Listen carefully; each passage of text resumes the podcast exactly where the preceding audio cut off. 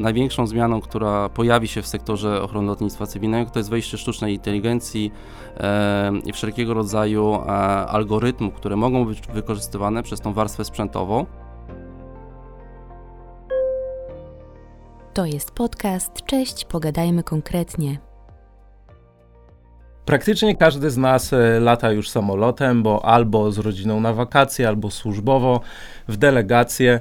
Ale niewielu z nas zdaje sobie sprawę z tego, jak ogromna rewolucja e, w tej branży lotniczej, a szczególnie w dziedzinie bezpieczeństwa, czeka nas już w najbliższych latach. Dzisiaj porozmawiam z osobą, która o tej rewolucji wie dosłownie wszystko. Piotr Muzar, ekspert e, do spraw security w naszej spółce. Witaj, Piotr. Witam, e, bardzo miło za, za zaproszenie i chciałbym Wam przybliżyć troszeczkę spraw związanych z security, tym typowo lotniczym, ale nie tylko. Piotr, jakbyś mógł się krótko przedstawić. Ja wiem, że masz ogromne doświadczenie e, i gdybym chciał o tym wszystkim opowiedzieć, to mógłbym pewnie dłużej przedstawiać niż ma trwać ten podcast, powiedzmy około 300 minut, ale może ty w 30 sekund z kolei tak opowiedziałbyś, z jakimi organizacjami współpracujesz, czym się zajmujesz. E, czy jeśli chodzi o ochronę lotnictwa cywilnego, czy też cały sektor związany z ochroną, to jest ponad 20, 12 przepraszam, lat, e, gdzie stricte ochrona lotnictwa cywilnego, kooperowanie z operatorami lotnisk to jest 10 lat, ale również w tym czasie e, współpracowałem i z przewoźnikami lotniczymi, czy też agentami cargo, Także e, tak naprawdę każdy podmiot, który lotniczą działalność gospodarczą prowadzi, no był w, e, tak naprawdę w moim zasięgu i, i współpracowaliśmy. Czy działa, działalność samego portu lotniczego powoduje, że jednak skupiamy w sobie e, wszystkie tak naprawdę podmioty, które kooperują i tworzą ten taki jednolity system e, lotnictwa cywilnego. Mhm. Tak, jeśli chodzi jeszcze może... E, śmiało, śmiało, tak, proszę. tak, jeśli chodzi o ochronę, e, to przez wiele lat zajmowałem się audytami wewnętrznymi w organizacjach lotniczych, czyli stałem na straży, że te polityki, systemy, które zostały wdrożone w tych organizacjach są efektywne, bo mówimy o efektywności tych procedur, ale też e, współpracowałem jako warstwa szkoląca, czyli instruktor ochrony lotnictwa cywilnego. Przecież dzieliłem się swoją wiedzą, doświadczeniem właśnie z e, osobami, które wchodziły do, do tego obszaru, gdzie były potrzebne te kompetencje w zakresie ochrony. Mhm. Piotr, bezpieczeństwo jest niezwykle ważne, ale co ciekawe, badania pokazują, że taki zwykły Kowalski, jak ma lecieć samolotem gdziekolwiek, to on się nie stresuje, że ten samolot się uniesie, że będzie lądował, czy to się wszystko uda. On się najbardziej stresuje kontrolą bezpieczeństwa.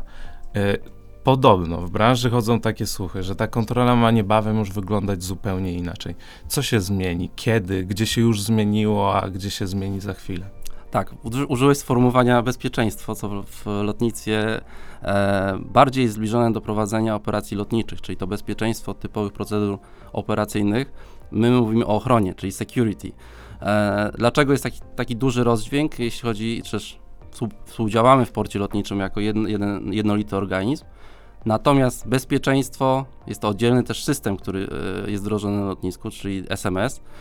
E, nowum, jeśli chodzi o porty lotnicze czy organizacje lotnicze, to jest security culture, pojęcie, czy wdrożenie systemu zarządzania ochroną, mhm. który to system promuje kulturę ochrony w organizacjach, szacujemy ryzyko dla różnych zdarzeń, incydentów związanych z ochroną lotnictwa cywilnego i ta ochrona przede wszystkim jest skupiona na zapewnieniu, e, czy wyeliminowaniu przede wszystkim występ, możliwości wystąpienia aktu bezprawnej ingerencji w lotnictwie cywilnym, czyli zdarzenia o charakterze terrorystycznym, jak uprowadzania statków powietrznych, umieszczenie jakichś urządzeń wybuchowych i to jest jednak ten sektor, czyli mhm. security, mhm. bezpieczeństwo, safety. Okej. Okay. Takie kwestie dotyczące tej największej zmiany, które mają dotknąć tych pasażerów. Czytamy o tym, że na przykład to, co zawsze ludzi denerwowało. Wchodzę do samolotu, muszę na, na kontroli bezpieczeństwa wyrzucić wodę, sok, czy, czy jakiś tam inny napój słodzony. E, muszę wyciągać tego laptopa, pokazywać, że ten laptop na pewno się włącza i na pewno nie ma w nim ukrytych nie wiadomo jakich rzeczy. To się zmieni, czy dalej tak latami będzie wyglądało? E, myślę, że kontrola bezpieczeństwa oczywiście zmienia się z, e, z biegiem lat ale te nowinki technologiczne, czy też zmiany w procedurach ochrony, to jest tak, na, tak naprawdę efekt różnych zagrożeń, które e, są w przestrzeni lotnictwa cywilnego, które tak naprawdę mm, e, powodowały ewolucję podejścia do stosowanego sprzętu. Obecnie przede wszystkim widzę, że największą zmianą, która pojawi się w sektorze ochrony lotnictwa cywilnego, to jest wejście sztucznej inteligencji e, i wszelkiego rodzaju e, algorytmów, które mogą być wykorzystywane przez tą warstwę sprzętową. I w przypadku kontroli bezpieczeństwa, e, która wspomniałeś jest najbardziej stresująca, e, no to są wszystkie możliwe algorytmy, które są w stanie e, automatycznie wykryć przedmioty zabronione umieszczone w bagażu, e, przez co też no, pasażer nie będzie musiał też e, wyjmować płynów, aeroz- aerozoli żeli z bagaży, czyż zejdą e, niestety e, albo stety limity w przewozie płynów, e, jeśli chodzi o pasażerów. I też nie będzie konieczne wyciąganie dużych urządzeń elektronicznych, jak to do tej pory ma miejsce. No właśnie, czytam i to powszechnie media o tym informują, nie jakieś stricte branżowe, tak, że, że próbują już tego Koreańczycy, którzy są y, naszym doradcą, że próbują tego w Wielkiej Brytanii, że Hiszpanie już przebierają nogami, żeby wprowadzić te zmiany w przyszłym roku, żeby rzeczywiście ten pasażer nie musiał tej wody y, wyrzucać do kosza, żeby nie musiał tego laptopa y, wyciągać, że może nie musiał tego paska zdejmować, a w Polsce to jest kwestia y, też roku, czy raczej pięciu, czy raczej przygotowujmy się, że to dopiero razem z Centralnym Portem Komunikacyjnym wejdzie, ale pasażerowie w Katowicach czy w Krakowie za rok czy dwa to jeszcze nie mają co na to liczyć, jak to wygląda. Czy ja myślę, że do ochrony przede wszystkim trzeba podejść e, tak naprawdę uwzględniając ryzyko, i, ale też możliwości finansowe e, operatora lotniska. I z jednej strony każdy by chciał ten proces usprawnić, ale zawsze ochrona jest no, niestety dużym nakładem inwestycyjnym, gdyż e, sprzęt, e, o którym przed chwilą powiedziałem, czy też e, te alg- algorytmy, które są zainstalowane w tym sprzęcie, to jest jednak też nowinka techniczna, za którą operator lotniska będzie musiał zapłacić, tak? E, W przypadku funkcjonujących portów lotniczych, e, no musimy przede wszystkim bazować na tym, jakie jest ryzyko i nawet w naszym jakby procesie projektowania lotniska to szacowanie ryzyko cały czas istnieje, e, jest e, uwzględniane, ono ulega, ulega ewolucji, jeśli chodzi o matrycę czy też szacowania ryzyka. E, I w tym momencie dobieramy te najbardziej efektywne środki, ale nigdy nie powodujemy, w, aby ta ochrona była zbyt dużym nakładem finansowym. E, I myślę, że no w przypadku nowych lotnisk, te, które mają zaplanowane duże procesy inwestycyjne, oczywiście no, te nowe technologie mogą mieć zastosowanie, ale cały czas mamy, em, musimy mieć tak naprawdę w, w jakby w zamyśle, w planowaniu, że każde nowe urządzenie wymaga oddzielnej też infrastruktury. Mamy apetyt na przestrzeń, bo te dotychczasowe urządzenia, w przypadku urządzeń rentgenowskich, mówię tutaj do kontroli bezpieczeństwa, one są znacznie lżejsze. E, Nowe tomografy komputerowe potrafią ważyć e, półtorej tony do dwóch ton. Stąd też mamy taki element jak na przykład obciążenie stropu, który musimy uwzględnić. Także część portów lotniczych chciałby implementować i na pewno implementuje, ale to jest tak naprawdę wieloetapowy proces, nie tylko związany z tym, że chcemy, bo chcemy usprawnić proces, Mhm. ale to również design e, i też możliwości terminali pasażerskich. E, to jest ten element, który też musi być uwzględniony. To jak najlepiej przygotować się do tej kontroli bezpieczeństwa, żeby ten stres zniwelować? Ja dzisiaj zapytałem wujka Google'a rano, o co z kolei ludzie pytają, tak? I tak na początek to takie pytania padają. Dlaczego nie mogę zabrać powerbanka? Czy tuż do rzęs zalicza się do płynów? Czy tuż do rzęs to bagaż podręczny czy rejestrowany? Czy krem w samolocie liczy się jako płyn? Czy mogę zabrać dwie kosmetyczki? Ludzie cały czas o to pytają, jak się przygotować, co przeczytać, co zrobić, żeby ta kontrola była no jednak jak najmniej stresująca. Znaczy, ja myślę, że przede wszystkim, mówiąc może o wjazdach rodzinnych, to najfajniej, żeby każdy członek rodziny wiedział, co ma w swoim bagażu, żeby nie była to żona, który, która pakuje e, cały bagaż całej rodziny, bo później, jeżeli e, na kontroli bezpieczeństwa padną pytania e, o jakiś charakter przedmiotu za, zawartego w bagażu, osoba, która go nie pakowała, nie udzieli takiej odpowiedzi, więc zawsze pierwsze to jest, każda osoba powinna indywidualnie przygotować swój bagaż, spakować i odpowiada za ten bagaż. E, Dalej przede wszystkim no, osoby powinny być zapoznane z katalogiem przedmiotów zabronionych, które z perspektywy ochrony lotnictwa cywilnego w żaden sposób nie mogą znaleźć się w bagażu kabinowym. Mamy kilka kategorii, e, mówimy tu o przepisach e, przepisów, mówimy o przepisach Unii Europejskiej i mamy tam wszelkiego rodzaju przedmioty, które są w stanie wystrzelić pociski, czyli broń, ale również nie musi być to broń ostra i w rozumieniu przedmiotów, e, które traktujemy jako realne ryzyko, ale wszelkiego rodzaju imitacje zabawki, które swoim wyglądem mogą zmylić tak naprawdę operatorów kontroli bezpieczeństwa. E, mamy też harpuny, proce, mamy też tępe narzędzia, jak młotki, e, jakieś pałki, narzędzia robocze są zabronione w bagażu kabinowym, Mhm. czyli ten cały wachlarz przedmiotów zabronionych powinien być przez nas zapoznany. Mamy jeszcze kategorię przedmiotów niebezpiecznych, czyli te podlegające restrykcjom jako towary niebezpieczne w transporcie lotniczym, czyli DGR-y.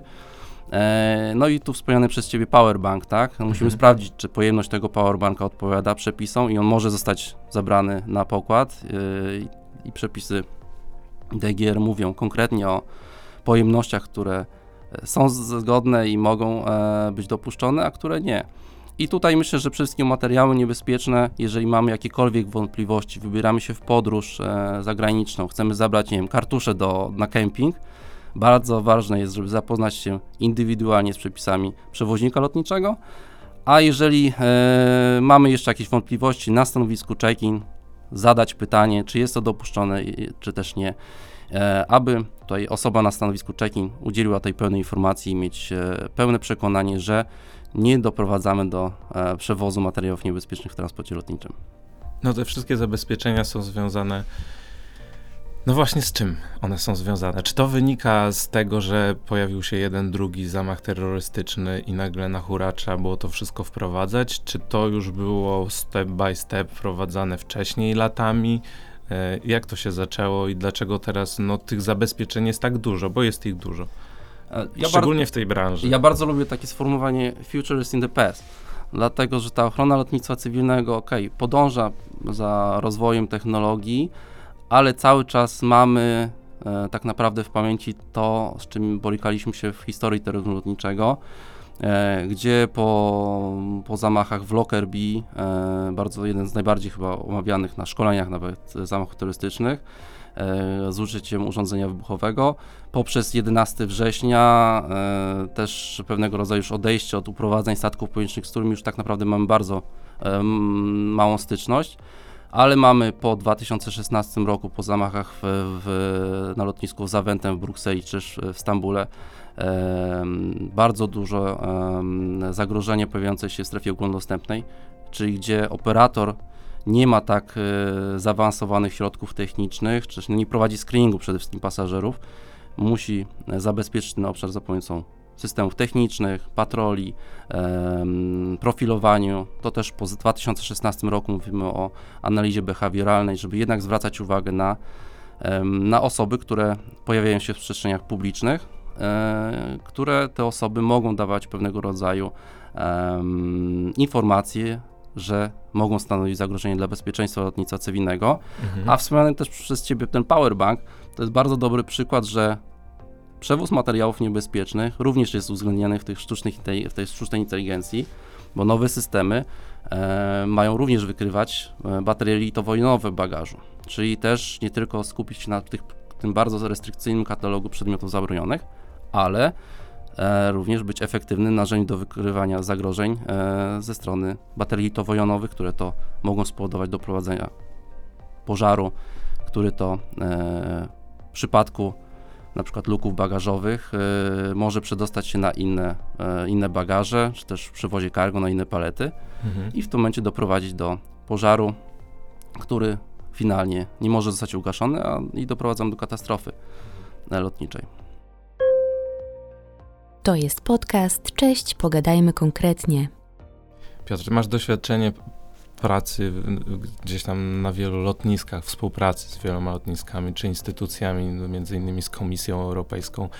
Ale jak to się przekłada na pracę przy Centralnym Porcie Komunikacyjnym? Czy jest tak, że te rozwiązania, które nabyłeś, doświadczenie, które masz, po prostu możesz sobie jeden do jednego tutaj przekładać? Czy to jest jednak projekt zupełnie oderwany od tego, co robiłeś do tej pory, znacznie bardziej poszerzony i inny? Jak, jak to wygląda? Jak, jak wygląda ta relacja? Czy projekt CPK jest bardzo ciekawym z perspektywy ochrony lotnictwa cywilnego e, projektem, gdyż no nie mamy tak naprawdę e, na rynku polskim e, podobnego lotniska e, i mierzymy się jednak ze skalowaniem tej, tej infrastruktury. ale również jest to ciekawy projekt z perspektywy łączenia sobie różnych środków transportu, bo oczywiście z jednej strony mamy ten compliance, czyli kontekst zewnętrzny organizacji stricte w rozumieniu lotnis, lo- lotniczym, Mhm. ale mamy sektor kolejowy, mamy jednak sektor związany z transportem drogowym. Ty też się nimi zajmujesz, E, czy to już są zupełnie inni specjaliści? Jeśli chodzi o kolejowy, czy też no, PTI, który jest przy terminalu e, pasażerskim, no to jest również jakby zasięg oddziaływania e, portu lotniczego, więc też te, jakby ta czapka ochrony lotniska jest przełożona na, na, na, na te dwa obszary. E, I tak naprawdę z uwagi na zapewnienie tego, e, tego security dla wszystkich tych, e, tego intermo, intermodalnego projektu, Mhm. no jest bardzo ciekawym wyzwaniem. No, mamy duże dworce kolejowe, ale nie mamy obok dużego lotniska. E, I stąd też mnogość tak naprawdę tych różnych procesów, różnych potoków pasażerskich, z perspektywy nawet designu portu lotniczego, nie mamy tak dużej infrastruktury e, portu, no, czy też fazowanie rozwoju tej infrastruktury, to też jest wyzwaniem dla security Mhm. bo to nie jest na dzień dzisiejszy.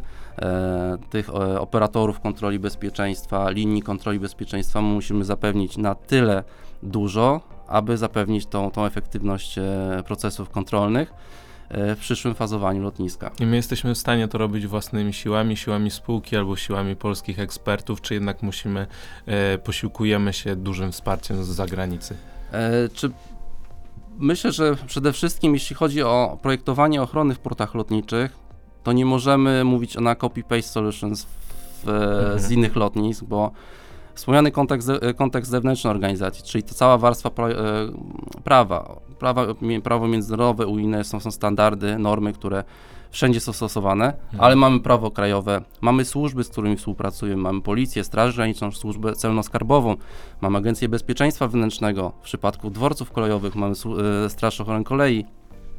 Mnogość tych instytucji e, i też indywidualne podejście do procesów ochrony i też zależności, kto jest za co odpowiedzialny, gdzie są te zasięgi, czy też e, strefy e, oddziaływania, to jest takie e, tak naprawdę duże pole, które powoduje, że ok, możemy mówić o wdrożeniu standardów, które mają zastosowanie na innych lotniskach i one są bardzo efektywne, ale jednak musimy to przepuścić przez filtr naszych warunków krajowych, tak? Czyli też e, współpracujemy blisko z ekspertami zewnętrznymi, ale też jakby czuwamy na straży e, tego podejścia e, do ochrony przez pryzmat polskich przepisów. Mhm.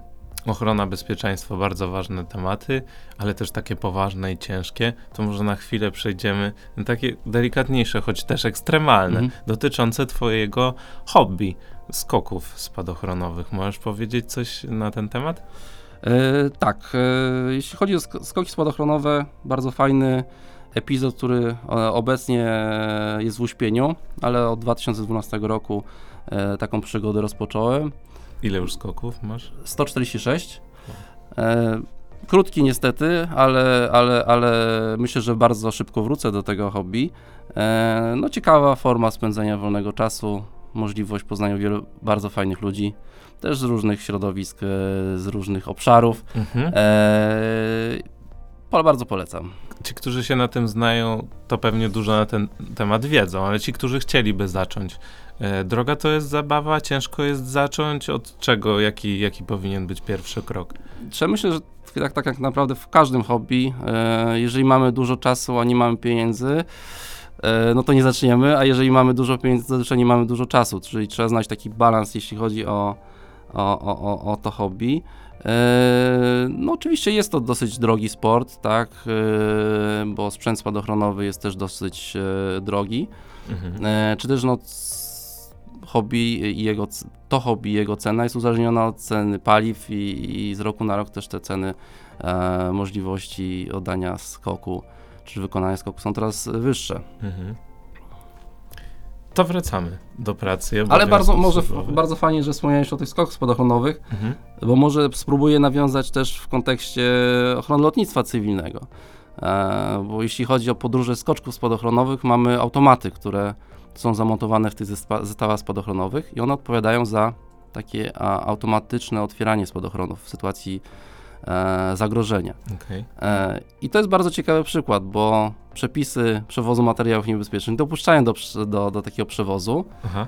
ale mamy jeszcze indywidualne e, przepisy przewoźników lotniczych i część przewoźników, którzy operują na rynku polskim, nie dopuszczają do zabrania na pokład tego typu automatów czy zestawów spadochronowych. Mhm. Także jednak e, znajomość przepisów e, DGR, czyli, czyli transportu materiałów niebezpiecznych, przydaje się w życiu codziennym Mhm. e, i pozwoli na tak naprawdę e, zaplanowanie w właściwy sposób podróży, czyli dobranie takiego przewoźnika, który jednak dopuszcza do zabrania na pokład tego typu przedmiotów. Okej. Wracając do tego, czym zajmujesz się w spółce. Y, Jakbyś miał wskazać teraz na takie największe zagrożenia, aktualne zagrożenia w lotnictwie cywilnym, co, co by to było? E, Czy ja myślę, że cyberbezpieczeństwo, bo jednak e, zaczęliśmy naszą rozmowę od tego, że idziemy w stronę e, automatyzacji, czy też e, zastosowania sztucznej inteligencji, czyli potrzebuje tą, potrzebujemy tej całej warstwy cyfrowej e, dla współczesnego lotni, lotniska. No stąd też zagrożenia, jeśli chodzi o cyberprzestrzeń, no są naj, najbardziej teraz e, realne. Mhm. E, nie potrzebujemy wielu tak naprawdę narzędzi. E, też każda infrastruktura krytyczna, każdy port lotniczy, e, czy też no, w rozumieniu ustawy o krajowym systemie, systemie cyberbezpieczeństwa, operator usług kluczowych, może paść ofiarą cyberataku. Może być to cyberatak ze strony grup hakerskich, może to być cyberatak ze strony grup terrorystycznych sponsorowanych przez państwo, bo też mamy tego typu e, zda- zdarzenia. E, Stąd też no, przede wszystkim ta warstwa cyfrowa. Bardzo dużo mówimy o bezzałogowych statkach powietrznych. I tu Mhm. też musimy to, to, to, e, to zagrożenie rozdzielić tak naprawdę w dwóch aspektach. Safety i security.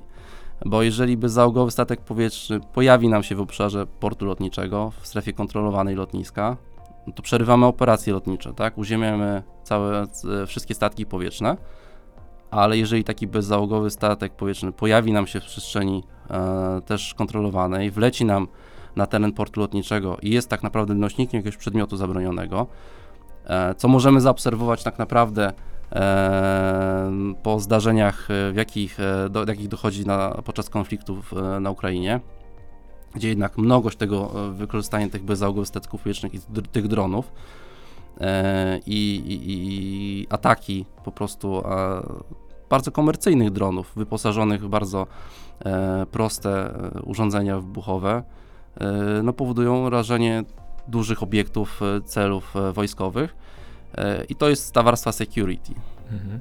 Z jednej strony mówi się o tym, że no nie da się przygotować takiego systemu ochrony, który zabezpieczy nas przed wszystkim, szczególnie w dzisiejszych czasach, szczególnie w tej dziedzinie cyberbezpieczeństwa. No a z drugiej strony, no nie słyszymy już o tym, żeby ktoś rzeczywiście przejął samolot i, i zagroził pasażerom, którzy są na jego pokładzie. Czyli jednak jakoś udaje się spowodować, że tych luk w systemie, nawet jeśli gdzieś jakieś są, to nie jest zbyt wiele. E, oczywiście tak, no, mówimy o systemie ochrony i system ochrony to nie tylko warstwa sprzętu, ale też ludzie, którzy obsługują te, te urządzenia. E, I tak jak, tak jak powiedziałem, że jednak no, bierzemy przykład ze zdarzeń, które miały w przeszłości, staramy się uszczelnić ten system ochrony, e, aby nie dochodziło do tych aktów bezprawnej ingerencji w lotnictwie cywilnym. Czy w przypadku systemów, które są wykorzystywane do, do, kontroli bezpieczeństwa, do kontroli dostępu, ochrony perymetrycznej, te systemy są usługiwane przez e, ludzi, no i też e, ten człowiek jest najbardziej podatnym e, elementem systemu na, na możliwość popełnienia błędu. Mhm. E, Sztuczna inteligencja też zawsze będzie e, musiała mieć e, element weryfikacji przez ten czynnik ludzki. Mhm. I też bardzo fajnie, może wrócę do, do tego, o czym rozmawialiśmy, czyli może lęk przed kontrolą bezpieczeństwa albo te, ta stresogenność tego procesu, tak?